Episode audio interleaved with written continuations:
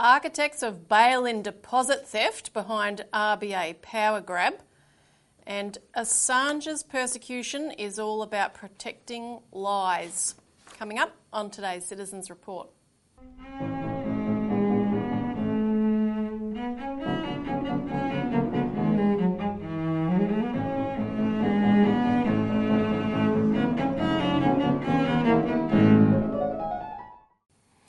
Welcome to the Citizens Report for the 8th of February 2024. I'm Elisa Barwick. Joining me today is Citizens Party Research Director Robbie Barwick. Welcome, Robbie. Thanks, Elisa. And on today's show, we're going to be talking about uh, the real agenda behind RBA independence. Mm. It's to make uh, the RBA completely beholden to international financial authorities. So nobody can stop them when they order your deposits to be stolen. That's right, among other things. Uh, and then we're going to uh, update things on the on Assange's case. There's upcoming events that we need people to get along in terms of supporting his final appeal against extradition coming up soon. And Assange Bilderberg has Assange's whole work, the, uh, the, the, the, Assange that everybody knows, has been about uh, exposing lies to the truth, mm. and we're going to we've got a couple of lies that we're going to debunk today as well. Mm, yes, there's context for that. Uh, now, we have a couple of updates before we get into the main show, but don't forget to hit the like button, subscribe if you're not already a subscriber, and ring the notification bell when you do so that we'll be able to alert you of any new material, new shows coming out. Um, share it as widely as you can on social media, make a comment below. It all helps to get the word out, get more people following uh, our messaging here. And also, please donate if you can to support everything that we're doing. You can find a link in the information box below. Yeah, that includes um, there's a hearing in the uh, bank closures inquiry in South Australia in uh, a few weeks. That we're going to that. Uh, then there's a sitting of Parliament at the end of the month. We're going to that. Um, and then there's another hearing uh, mid uh, March over in Western Australia. Tom Price, actually, that's going to be quite a haul. We're going mm. to that. We're, we're, you know, we're responsible for this inquiry. We're, mm. we're, we're, determined that it's going to be a successful inquiry. That's why we're quite hands-on on this. And as, um, as the chairman of the committee acknowledged when we testified in December, the, the, he, he thought it was worthwhile noting that the Citizens Party's participation is entirely funded by the Citizens Party. Not, we're not getting government funding to do this um, and that, that comes from our supporters. So um, yes. um, any help you can give us is very valuable. Now, on uh, our banking campaigns, there's some interesting updates. Uh, the issue of bank closures and cash is getting a lot of attention, which yes, is good. Yes, well, uh, it's there's a there's been an enormous amount of attention this year. So in the last week, I've been on a whole bunch of interviews, including um, I'm becoming a bit of a regular on 6PR in Perth uh, with Ollie Peterson and um, 5AA in Adelaide with Matthew Pantelis. Um, so they like, and what, what used to happen, Elisa, was we would put out a press release on, on an issue, mm. on, on the very late, on the latest news to do with this bank closure stuff, and they'd respond to the press release and say, "Can we interview?" Now they're not waiting for press releases; they're calling so there's something happens and they say, who are we going to call? Yeah. Bank Busters, Citizens Party. So they call up and say, can we interview you on this?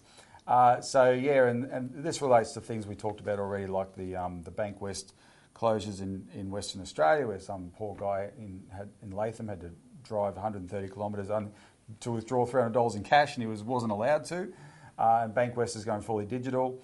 Um, in the case of Adelaide, the Commonwealth Bank is closing the Rundle Mall branch. And Rundle Mall is an incredibly busy, it's the busiest place in Adelaide. 800,000 people go through Rundle Mall a week, as if that's not a patronised branch, um, but they're, they're closing it. So they wanted to, to uh, talk about that.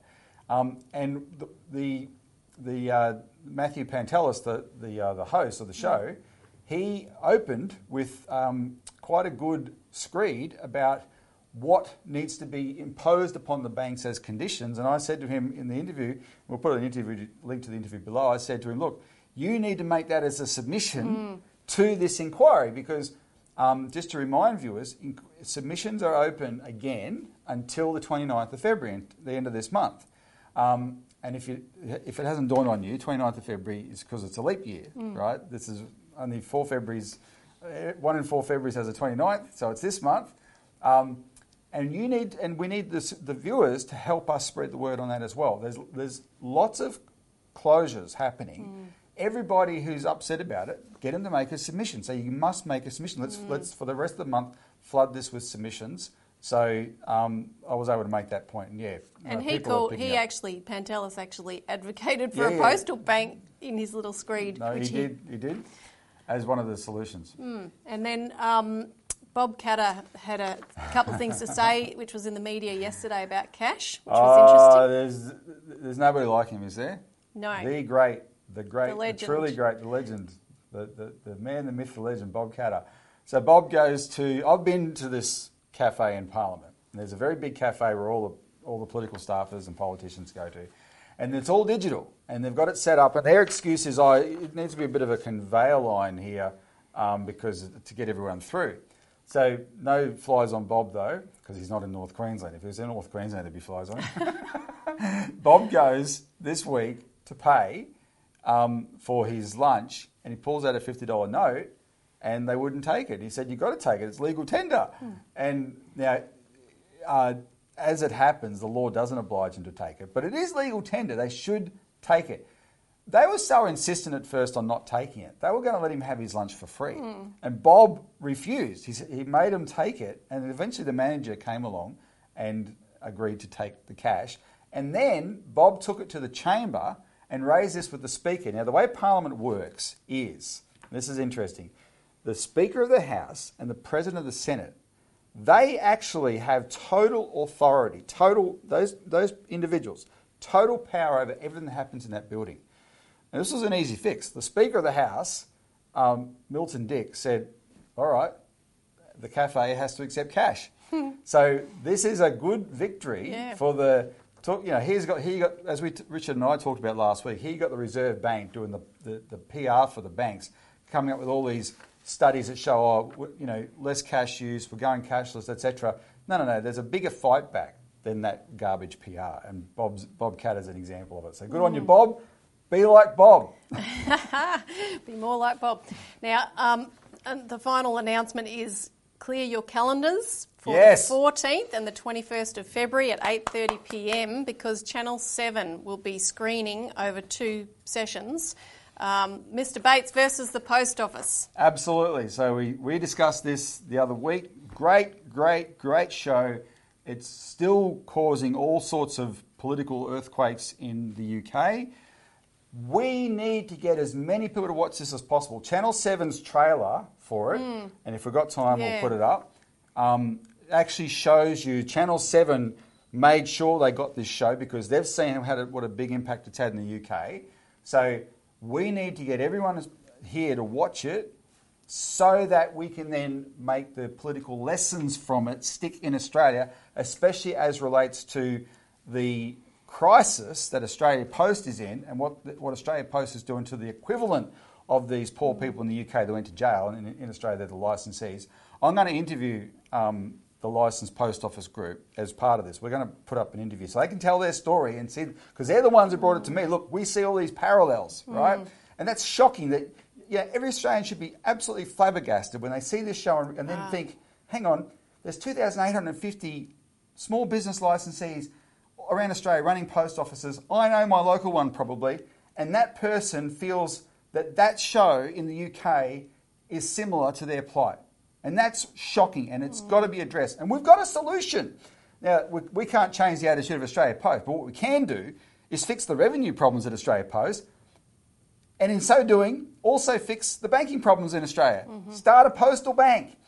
It'll serve every community. There's 4,000 post offices in Australia. It'll serve every community, and the revenue from banking will actually support the delivery of postal services and the incomes of those licensees, etc. Mm-hmm. Right, and make the system work. It's a beautiful solution. Who wouldn't want it? the private banks. Yeah. That's who wouldn't want it. And so when you see a, when you have an opportunity like this, this is going to get attention. Let's make sure it gets attention. Mm. Tell your local MP this week, call them up and say, or, or email and say, you must watch Mr. Bates versus the Post Office on Channel 7 on the 14th and 21st of February. And just hammer everybody, especially your local MP, and let's make this stick. And share the link to the promo for the video around on social media if you can. Yep. Um, great. Okay, now on to our first topic, which intersects all these issues. Architects of bail in deposit theft behind RBA power grab. Now, of course, we're talking about the big issue of the day, which is that as a result of the independent RBA review, the Reserve Bank, uh, our Treasurer Jim Chalmers wants to give away the government's, not just his power, but over all time, wants to give away the government's authority to have any say in what the Reserve Bank of Australia does. Yep. Now, this is a really important issue because of what Australians are going through at the moment with the record number of interest rate rises that we've seen by the RBA in the name of fighting inflation. So, we want to give a bit of a backdrop first before we get into the guts of the story. And remember, uh, just for the figures you're about to give, these, this is the burden, the actual burden on households hmm. who didn't cause the inflation. They're the ones that the RBA is punishing Yes. to reduce the inflation. They didn't cause it, the RBA caused it. Mm-hmm. But they're punishing these households. And this is why we say this power Yeah. by Chifley was invented for this time. So the government can say, listen, you academic, technocratic, disconnected bastards, you're not going to crush the life out of households around Australia just to meet your inflation targets. There's Yep. other ways to do it. You're because Michelle Bullock says we only have one tool. No, she's lying. There's other ways to do it. Therefore, we, the government who represents the people, we're now telling you you're not going to do it. In fact, you're going to rate, you're going to you're going to reduce rates and you're going to provide relief to those households because of everything to do with the cost of living.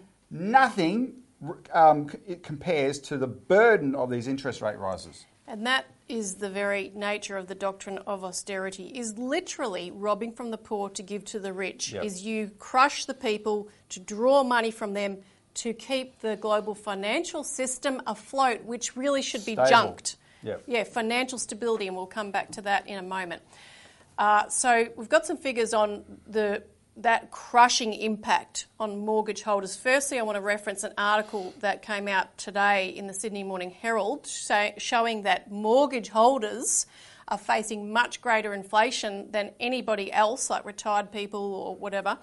Um, ABS data, according to the Sydney Morning Herald, shows effective inflation rate for workers with which generally are the people Yeah. with uh, mortgages at 6.9%. So not the headline rate of whatever, 4 Four. point something, uh, but 6.9%. And it was 9% in September, mind Mm. you, they noted in the September quarter. So it's still nearly 7%. And Shane Wright from the Sydney Morning Herald said this one of the main reasons for that is the Reserve Bank. And he went on to say that since December 2020, when the official cash rate was at 0.1%, the price of mortgage interest on working families has climbed by 109%. And there's a there's a chart here from the article, Elisa, that we can display, which shows the top three items in the economy that have increased in price. That is that which we measure as you know, mm. which is the cost of living, Yeah. right? And the number one by far, look at the middle one, is interest rate increases. But how can interest how can the burden of interest rate increases go up while the RBA says inflation's going down? Mm. Because the the burden of interest rate increases is not included in the consumer price index that measures inflation. So they can pour it on. They can it's, you, those old medieval torture things where you put weights on the on the subject and you just you just screw more and more and more down on them. That's what they're doing to workers, and their screams don't measure in the inflation rate. Mm-hmm. Right? This is fraud. Inflation is supposed to be about cost of living, Yep. And they are making the cost of living worse. Now, you talked to Martin North about this from Digital Finance Analytics to try to get a measure of Yeah. exactly how much is being extra, is being siphoned out of the population to keep this financial bubble afloat per year. Well, this is from good. just from increased interest rate payments. Exactly. So, because, look, just preface interest rates needed to be normalised. Yeah. The cash rate of 0.1% was rubbish, right? It needed to be normalised. But what we experienced was the RBA raising rates at the fastest clip in history, right? And this was just to, regardless of the burden on people, right? So Martin North did the calculations. What and the calc, the figure we're about to give is what all the indebted households in Australia collectively Yeah. are paying per year just from uh, uh, um, over and above what they were paying in 2021, just from interest rate increases, and it's shocking. It is $49.52 billion extra for mortgaged owner occupied homes. $49.52 billion extra. And mortgage uh, for mortgage investors, a lot of whom are also, I'm not that sympathetic to investors per se, but a lot of them are just householders too who've been talking to becoming investors. An extra 20 billion there. So 70 billion dollars extra just in interest payments are coming out of the indebted households of Australia and compare that figure to what the government is touting as its cost of living tax cuts to give you relief. And what do they add up to a year? 20 billion. So it doesn't compare. What they're allowing the RBA and the banks to do to extract this pound of flesh from households um, completely dwarfs all the relief, etc., that they're providing. Exactly. And the mortgage stress, according to Martin's latest figures, Oh. are at record levels at 50.5%. Rental stress is up to 73.5%. And part of that is from the fact that these These investors. investors are having to pay, fork out so much more for interest rate payments on the mortgage that they're paying, so they're charging the renters more. and it explains why you have these rental crises in places like Perth and Brisbane. Because mm. even though Perth and Brisbane property prices are not at the same level as Melbourne and Sydney, the burden on the investors who are negatively geared, they can't afford these investment properties anyway. They've, they've been whacked so hard with these, they've had to put pass them on, and interest rate, uh, sorry, in, uh, rents have gone through the roof. It's it's unbelievable how bad it is. Yeah, absolutely. So it's good that, uh, as people might have heard in the headlines late last week, premiers of three states have demanded, and this was, of course, ahead of the RBA's interest rate decision on Tuesday. Um, Stephen Miles from Queensland, Jacinta Allan from Victoria, and Roger Cook from WA. All Labor. All Labor uh, premiers demanded that the Reserve Bank start cutting interest rates to take the pressure off households, which is the way that they, a number of them, put it. That's good. Uh, however, it's not aimed at the right, as we said in our uh, lead article in the Australian Alert Service this week, as you wrote. Yeah. It's not aimed at the right person because They belled the wrong cat. Well, because here's a th- here, b- b- before, um, I mean, the timing. I, I was really impressed with the timing though, because I don't know if they follow federal politics, these state premiers, but they rightly called for the RBA to cut rates, mm. and and then I'm thinking, hang on, your state premiers, especially you, Stephen Miles, the premier for Queensland your Labor colleague in your own state, mm. Jim Chalmers, is the treasurer. And right now, under the law, he has the power to order the RBA to do exactly what you're calling for. He has the power, mm-hmm. but he's giving it away. right now, He's Yep. giving, he's in the process of ramming a bill through that will give it away. Yet there you are calling for this thing to be done, mm. and you're asking the RBA to do it. Whereas now is the time for you to be demanding Jim Chalmers not remove these powers, but use these powers. And it, the Australians report on this, Patrick Oh. Commins actually. Well, he actually said, he said this shows the growing appetite of premiers to break the convention that political leaders respect the independence of the RBA and avoid giving advice on monetary policy. The only reason I groaned is that the it probably wasn't him, but whoever the sub editor or whatever of this article Oh, the was. headline. The headline. Yeah. They called it. The Australian editors called what the premiers were doing bullying Yeah. the RBA.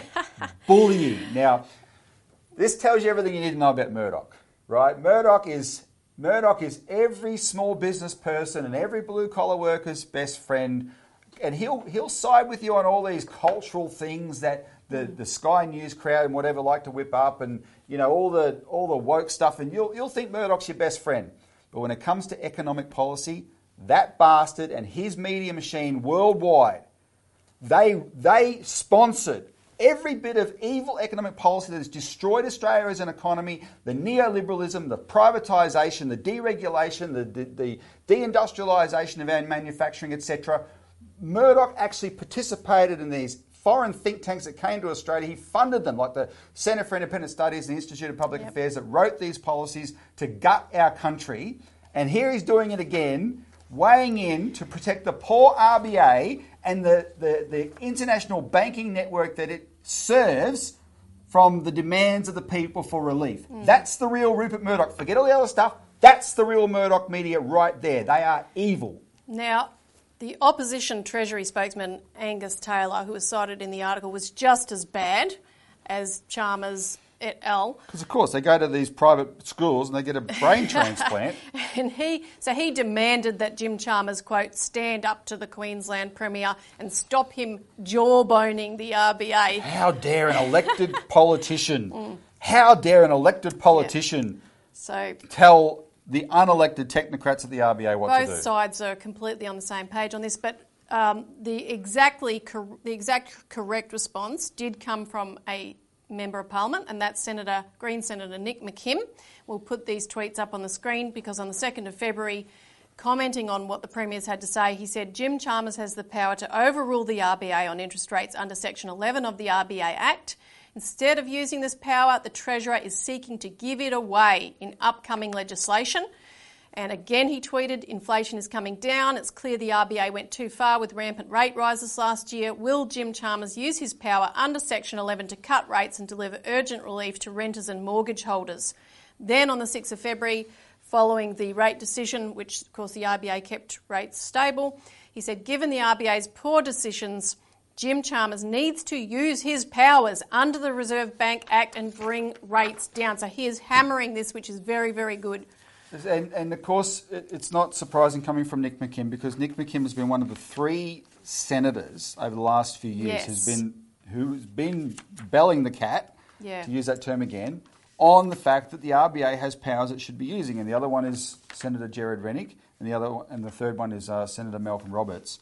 Um, uh, so you've got a Liberal, One Nation, and Green. Because look, let me tell you something. Out and Gerard Rennick is a pretty unique Liberal.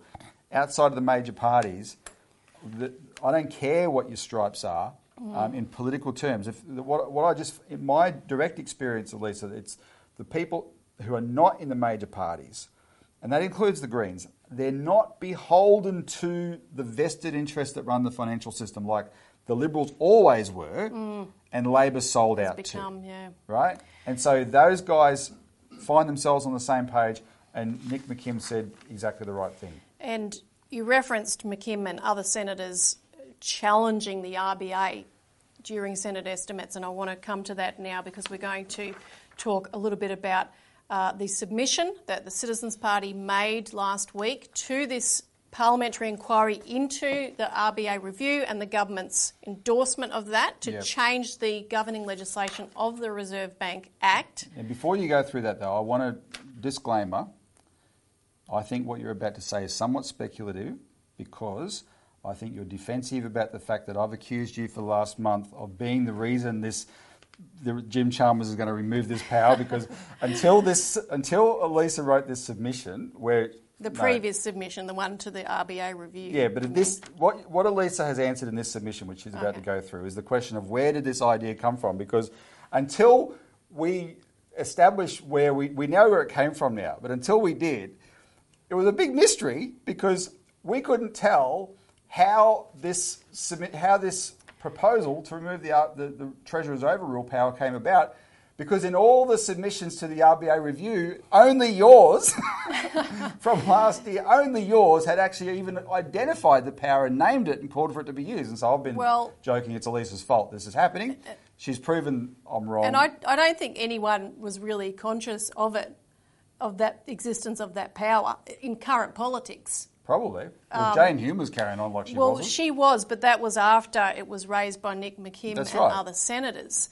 Um, I only came across it looking at uh, the whole question of inflation and how the RBA could fight inflation, and going back to look at the statements on the conduct of monetary policy and how over time, because the RBA was always meant to direct monetary policy in regard to three things, but the two fundamental things were full employment and inflation.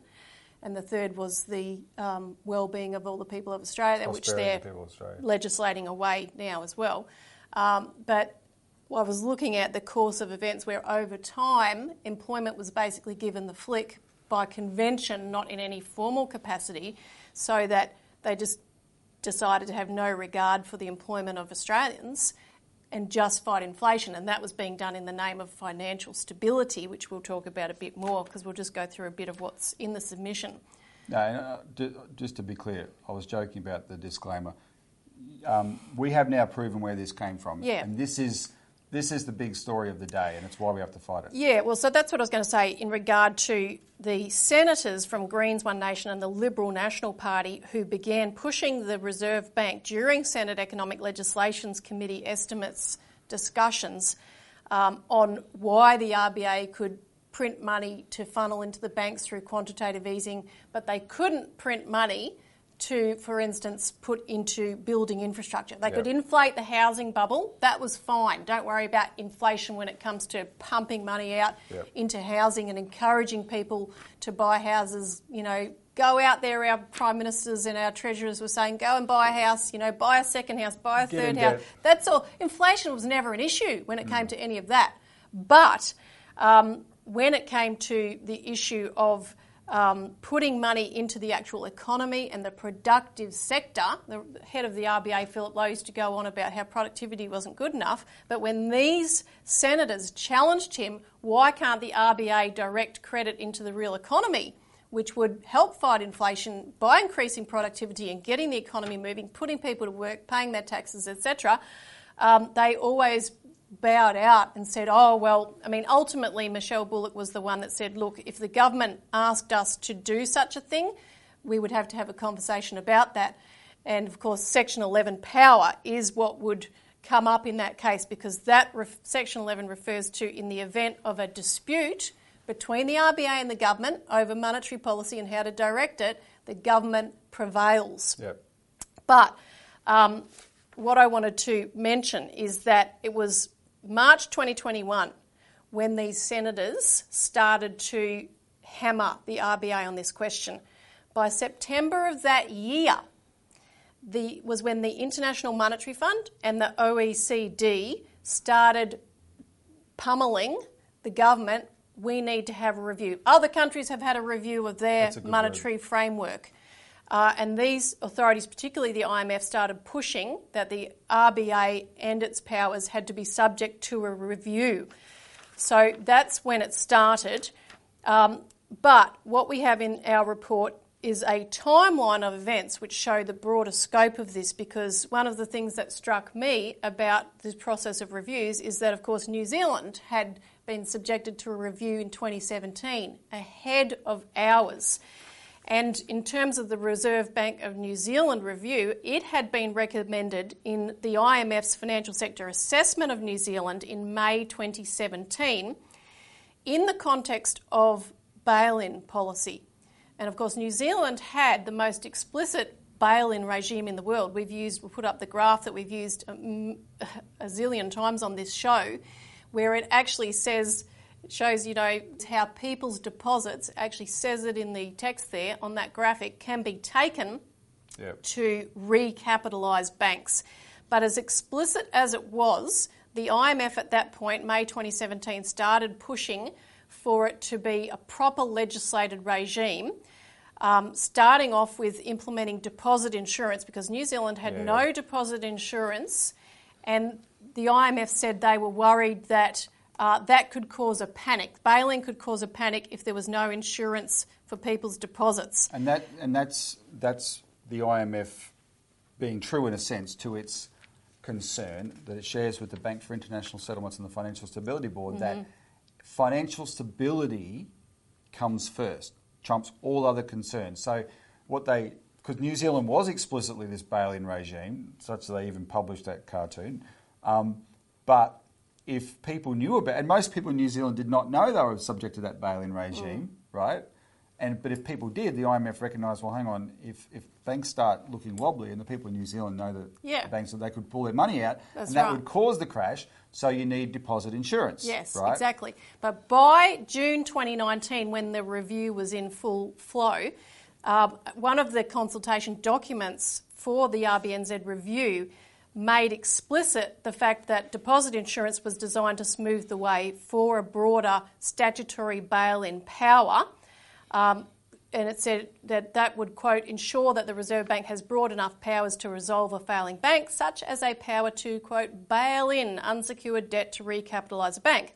And then if you look at the IMF consultation that just was concluded last year for New Zealand, they refer to the Deposit Takers Act, which enshrines this new deposit insurance um, legislation. And they say that that Deposit Takers Act quote, removes the requirement for ministerial consent to issue bail in directions, thereby removing the current high threshold for using this tool to take corrective action. Because, see, even as explicit as New Zealand's deposit uh, bail in regime was, it was a ministerial directive. To use it. So the minister had to approve it. And so, as the IMF went on to say, also in that Deposit Takers Act, it included an amendment to the Public Finance Act 1929 to address a gap in the current arrangements enabling the government to act quickly and use public funds in a financial crisis. So, Well, can I just can I just make the point? So we're talking about New Zealand 2017, etc. Yeah. Um, bail-in, just quickly, was a product of the 2008 crash, and governments like the Rudd government were part of the G20, and the G20 con, you know convened in, in in Britain. They said, "What can we do about this?" And the G20 um, appointed the Bank for International Settlements subsidiary, the Financial Stability Board, to come up with a system that would supposedly avert future bailouts by governments, but keep financial stability. And that's where the idea of bail-in came from. They come up with this idea, well, the way to, if, a bank starts to get wobbly, we'll take the deposits, because they are liabilities of the bank. We'll and take certain the, bonds. and certain bonds, right? So we'll take the bank's liabilities, um, because if you, you know, in accounting terms, assets equals liabilities and equity, right? And, and, a, and, a finan- and any kind of company is broke if the assets are lower than liabilities. So they basically said we need to come up with a way we can give a, we can do a haircut to the liabilities, Shuffle things and around a reduce them to the re- reduce them, and we're just going to have to take people's money Hmm. and um, maybe give it back eventually, but otherwise no guarantees. Just take people's some money. of it. And this was bail-in, of course, it was first used in Cyprus in 2013.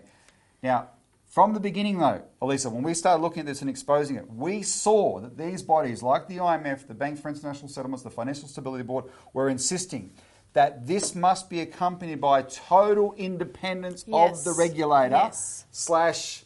And depending on who the regulator is, but the regulator, the Reserve Bank is part of the regulators, right? They are the chair of the Council of Financial Regulators in mm. Australia, and they're insisting there must be total independence because they knew if you have a situation where elected politicians have any say over whether their constituents' money is going to be stolen, mm-hmm. they might blanch at that. Oh, exactly. And you need to have technocrats who will not blanch at that Yeah. and will happily steal their money in the name of financial stability. And that was a theme from, you can see it in the documentation from 2010, 2011 onwards. Yeah. And now what we're seeing, what you've gone through in New Zealand, Mm-hmm. is them, and in the actual case of the Reserve Bank, their equivalent of our RBA, saying this is how your system has to work. So, so after less than a year after New Zealand started that review of its RBNZ in May 2017, Australia in February 2018 passed our first attempt at a bail-in law, and that gave the power to APRA to intervene in a financial crisis to put a bank into. By the way, by the time by the time people are watching this, it'll be the sixth oh, the the anniversary. sixth anniversary of Yeah. that. The Valentine's right, Day. yep. Val- Valentine's Day next week. I think is, is that Wednesday next week. Will be the uh, will be the sixth anniversary of the passage of that law. Now, the, the IMF weren't happy though with that, and a year later they came back in several different reports, which are uh, highlighted in the our um, submission, where they said, look, um, the mandate for APRA has to be um, turned into one top item, and that's financial stability. Put that ahead of depositor protection because financial stability is number one, etc. Um, and they said we need to end the treasurer being, a, treasurer being able to direct APRA and the Parliament being allowed, being able to disallow APRA's prudential standards, APRA's Mm. rulings. Um, a IMF, a further IMF technical note said that um, APRA's decisions are subject to parliamentary scrutiny and could be disallowed by the Parliament. Um, while this can be considered part of the checks and balances in the Australian democratic process, it could potentially lead, um, skipping ahead here, to the failure of key elements of APRA's prudential framework. It could potentially limit APRA's ability to achieve its primary objectives, being financial stability. And all the same period in some of these IMF technical documents, February 2019, uh, the IMF also stated that the RBA's financial stability expertise had to be honed, had to be focused on. And that's, uh, of course, the RBA now, under this new legislation, will be given a whole new mandate called financial stability. But if you look at the legislation, they don't even define what financial stability is. It's one sentence or a fragment of a sentence. Um, so this is what you know we're looking at now. And, and, and before you go on, and if anyone thinks, well, maybe financial stability is important, you don't want to have a bank runs, you don't want to have a repeat of 2008. Here's the, here's the part that gives the lie to the whole thing. The whole thing's a scam. Because from the beginning, in the post 2008 crisis period, when they were looking at this, all these international bodies and the governments had an alternative. And the alternative was bring in laws, especially a law, that would stop the banks doing the things that made them unstable in the first place. And that's what the Glass Steagall law was. In, from 1933 to 1999, America had the most beautiful piece of regulation in the history of the world. A very simple law called Glass Steagall, which was this if you're a bank with deposits, you can, that, that you're holding other people's money in trust, you are not allowed to engage in speculation in the financial system like investment banks mm-hmm. do. And if you're an investment banker and you want to speculate, you want to gamble, go your hardest, but you are not allowed to do it with deposits. It was that simple. It was mm. super easy to police, and they repealed it in 1999. The, the, the gambling, so that the derivatives gamblers, these the, people who gamble in these most exotic mm. bets, that, that, that they've made movies about the 2008 crisis about this stuff, right?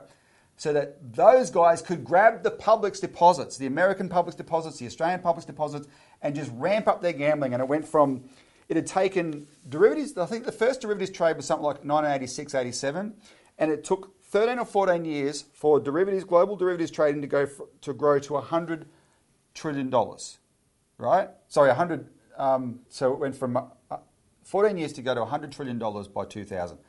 That was when they repealed Glass-Steagall. And then in the next s- uh, five years or six years, it went from $100 trillion to $700 trillion, right? All fueled by people's deposits.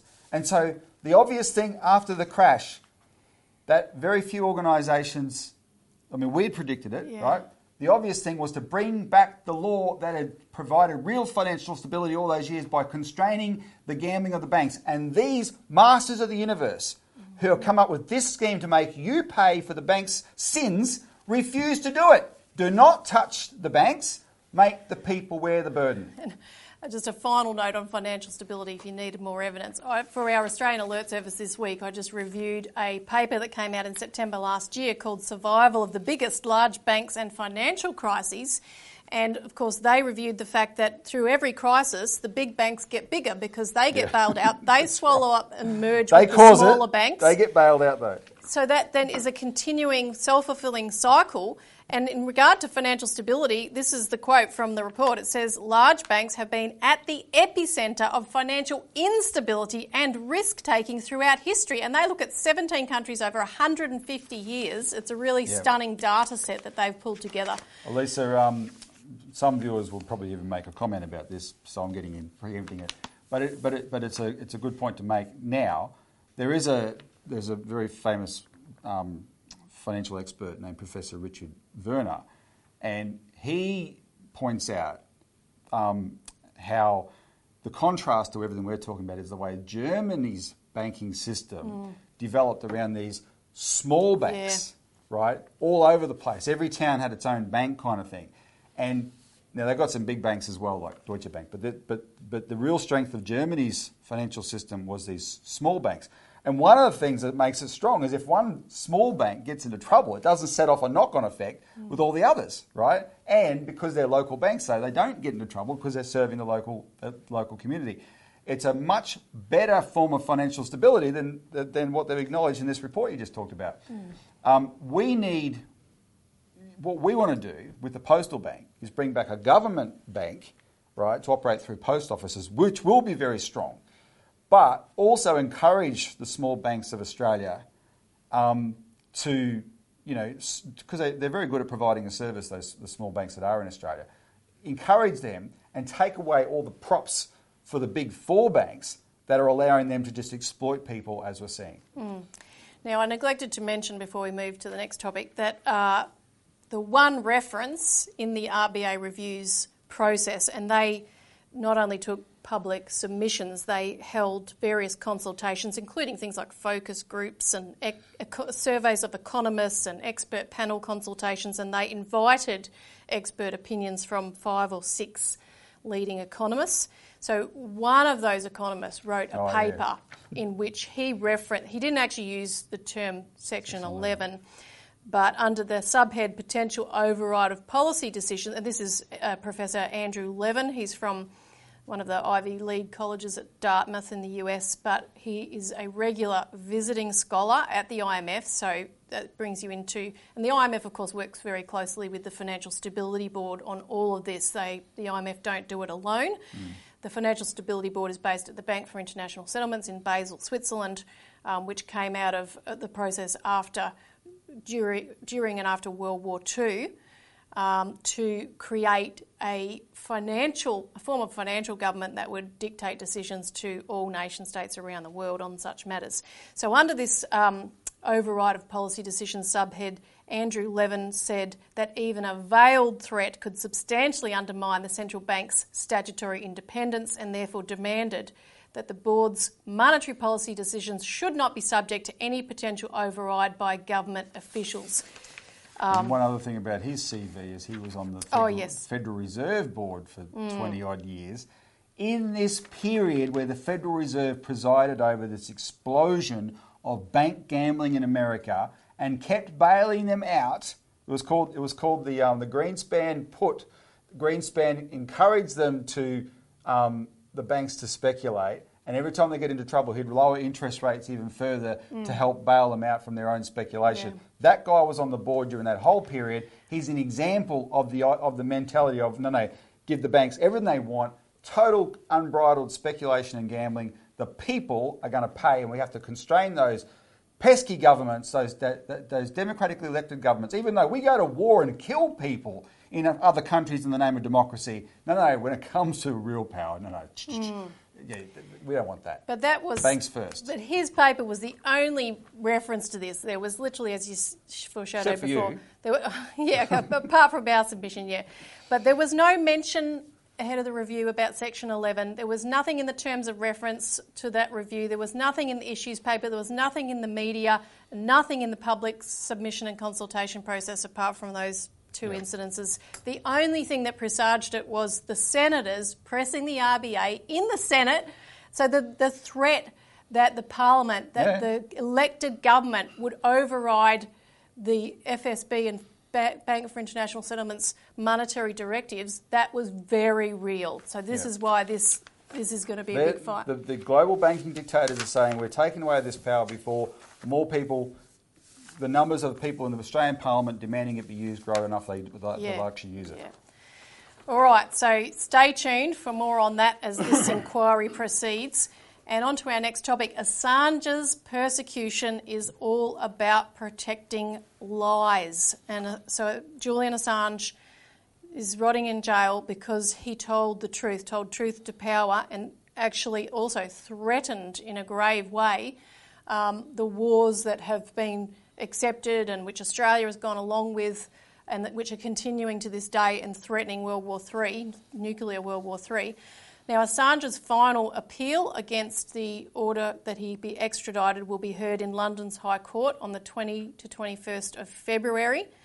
Um, so two, two weeks away. That's a critical date. Um, now, on the 6th of February, the UN Special Rapporteur, who is an Australian, Dr. Alice Jill Edwards, has actually urged the British government to halt Assange's extradition due to grave concerns about his mental health and potential exposure to torture.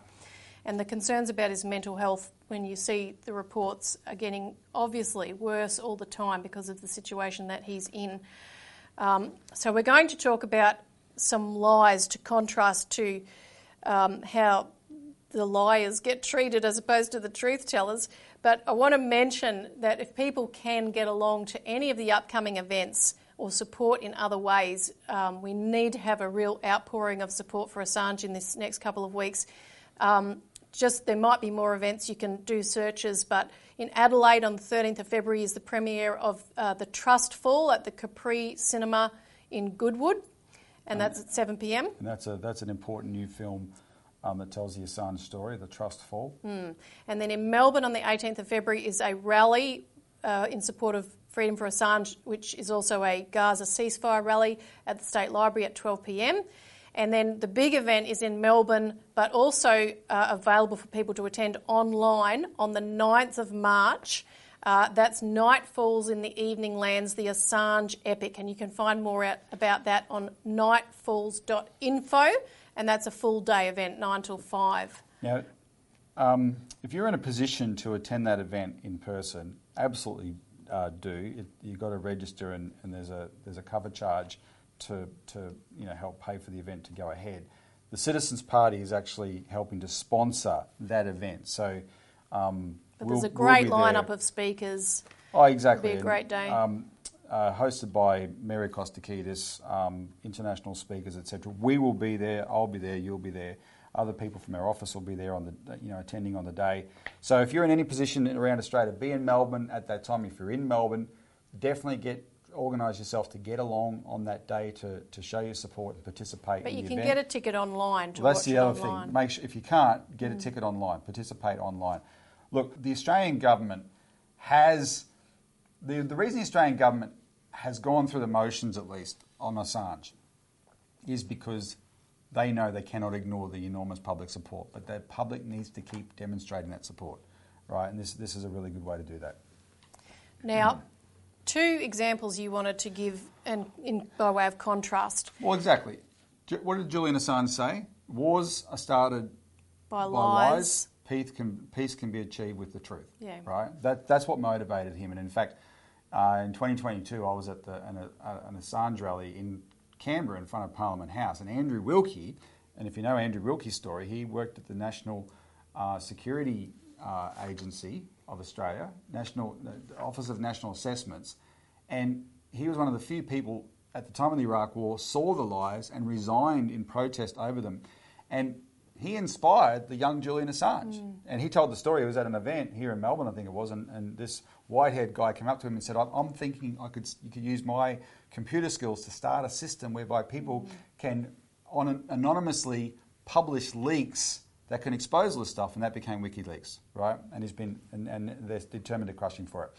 So, but lies are, we're seeing lies all the time, and there's two war fronts that we've been concerned about: the, the China, the, the, people who want to start a war with China, and of course you've got this terrible situation in Israel, Gaza at the moment. Um, so the two lies that need to be mentioned that we're going to talk about. So one of them, one this week, was the news that the Chinese courts have sentenced a what the media called an Australian writer mm. or an Australian academic or an Australian father, mm. um, uh, Yang Hengjun, to, they, to, to death by execution, but basically commuted after two years to life imprisonment. And it's a, it's a standard thing.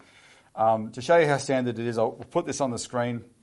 I had to comment about this because they also, this week, they also sentenced to this, exactly the same sentence, death by execution and, and committed to life imprisonment, one of the top bankers in China who was caught corruptly using his position as a banker mm. to feather his own nest.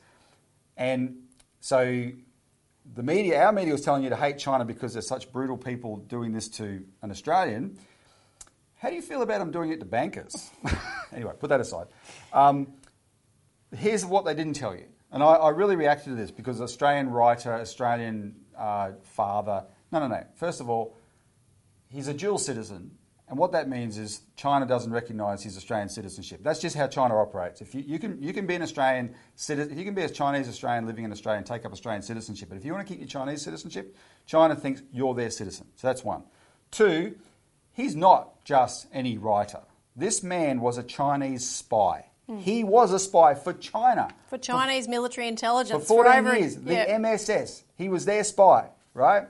And then they, he, station, they, he was stationed in Washington, and I suspect he was turned by Western intelligence agencies because then he became an anti China person, quit the MSS, left China, etc. He became a writer. What does he write? He writes stories, crime, fi- spy, spy, fiction, novels, yeah. spy fiction, where the the hero has his name, mm. Yang, and is a double agent. And there's a WikiLeaks in 2009 published a cable where the CIA was, was writing about this guy saying, We think he is a spy because he actually says only people who know espionage should write spy novels, and that's a good hint. He's probably a spy, right? This is a CIA cable about him. Um, he, uh, in Australia, he's really close to the anti China crowd who are also very close to ASIO, our spy agency, right? They are his friends in Australia, including people like uh, John Garnaut, who Paul Keating called out in 2019 as the man in Malcolm Turnbull's office, the ASIO plant in Malcolm Turnbull's office, who had turned Australia on this anti-China thing. Yes. And that's when Keating famously said, when, when the intelligence agencies are running your foreign policy, the nutters are in charge, right?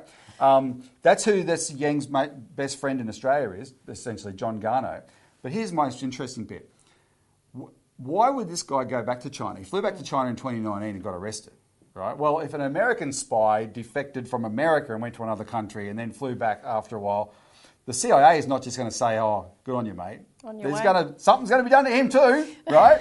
but anyway, so why did he go back? This is a real curious. It's a really murky story. It's really curious. The guy who took him to the airport, he literally dropped him off at the airport it was a friend of his, um, uh, whose name is uh, Mike and uh, Meng. Sorry, uh, sorry, Weiken Meng. This is he's from an organisation called China Free Press. Now we wrote about this in 2020. Melissa Harrison wrote this series of articles. We talked about this guys in 2020. Um, China Free Press, which has received substantial funding from US government funded regime change agitator, the National Endowment for Democracy, and that's a CIA cutout. And Meng is also the founder of Boxun, a US based Chinese language publication, which the Chinese government accuses of trying to organise a Tiananmen Square 2 back in 2011, a thing called the Jasmine Revolution. So that man drove Yang to the airport to put him on the plane to go to China. And they want us to believe, oh, he's just a poor, misunderstood, you know, persecuted Australian writer. No. This guy has a he's a spook every way you want to cut it, um, and do not automatically assume that when the Chinese government accuse someone of spying, they're lying. And the other proof of that is um, from 2019 onwards, we had this saga where the Chinese held two Canadians. Um, after Canada arrested their uh, the, the, the, founder of the daughter of Huawei at America's behest, China arrested two Canadians and accused them of spying. Eventually, China released these guys back to China, back to Canada, after Canada let the daughter of Huawei, the founder of Huawei go. What's happened in the last few months? One of those Canadian guys has sued the other one for making him spy. He's admitted he was a spy. What China accused him of, he has admitted it. Do not assume that when China makes these accusations, they're making it up, right? So the Australian press, the typical warmongering press, are just lying about this to try and use that. what they're trying to do, and if you look at it closely, the Albanese government is t- making baby steps to improve the relationship, and these people are trying to sabotage it at every turn. Mm. All right, that's one. The other one is, mu- is much sadder. We're running out of time, but look, there was this. When I say it's much sadder, I'm not trying to diminish what's happened to the to Yang, but you know the Israel Gaza thing is a terrible situation. You know, nearly 30,000 civilians have died um, 11,000 plus children. There's a thousand children they report have had operations without anaesthetic. I mean, it's, it's, it's totally bad. It's, it's awful. And October 7 was the date of the Hamas attack, which, by the way, we're going to do more on that in the future. There's a lot of claims about that have been debunked. But anyway, the attack happened, and October 9 in Australia was when the, the, the um, uh, pro-Palestine community, the Muslim community, etc., rallied at the Opera House um, in protest. And what they were protesting was the fact that by October 9, the Israelis had already f- started hitting back. More than 400 Palestinians were already dead. Um, they also were upset that that you know there's terrorist attacks against Arab countries all the time, and the Western countries like Australia never put the colours of those Arab countries on their monuments. But if it's a white country or it's Israel, in this case, oh, we're going to put the flag, Israeli flag, on the Opera House. That's what they were protesting.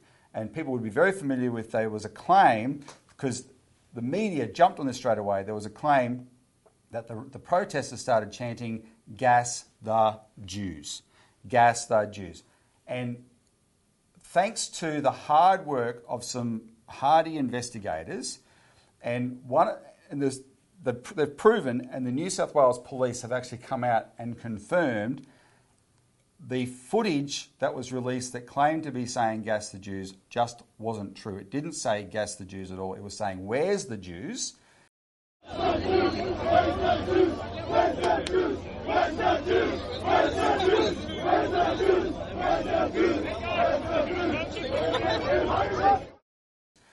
And the reason they were saying where's the Jews is because the New South Wales police had let them have their protest, and then cleared them out and said, "You've got to leave because now the the the um, uh, the Israeli flag is going to be played, put on the opera house, and um, Jewish people are going to come here." Mm. And so, you know, there's high tensions, etc. And some of them got upset at being asked, "Where's the, you know?" They had to leave, and they're saying, "Where's the Jews? Where's the Jews?" Right? They weren't on a Jew hunt or anything like that. But this is what was twisted into the worst possible thing mm. of gas the Jews. And now it's now it's now been exposed. The truth has come out of what it actually was. What the reason we highlight this is you've got to think: why do people want to promote these kind of lies? Mm-hmm. Right? Why do they?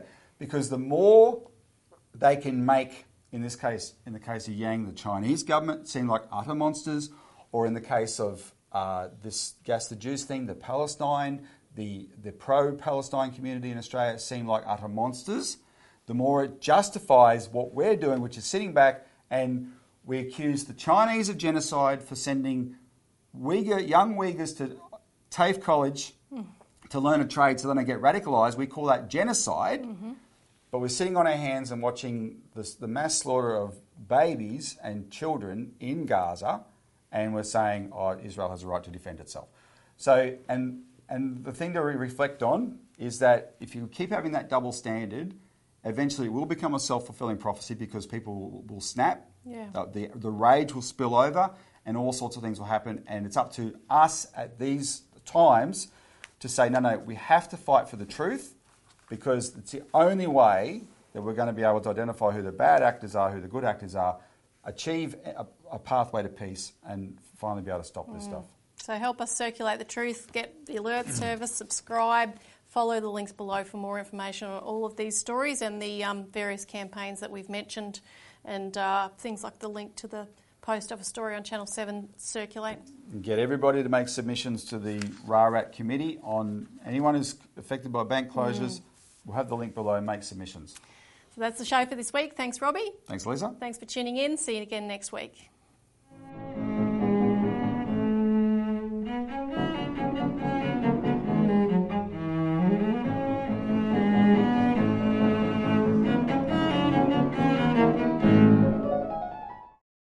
Authorised by Robert Barwick, Citizens Party, Melbourne.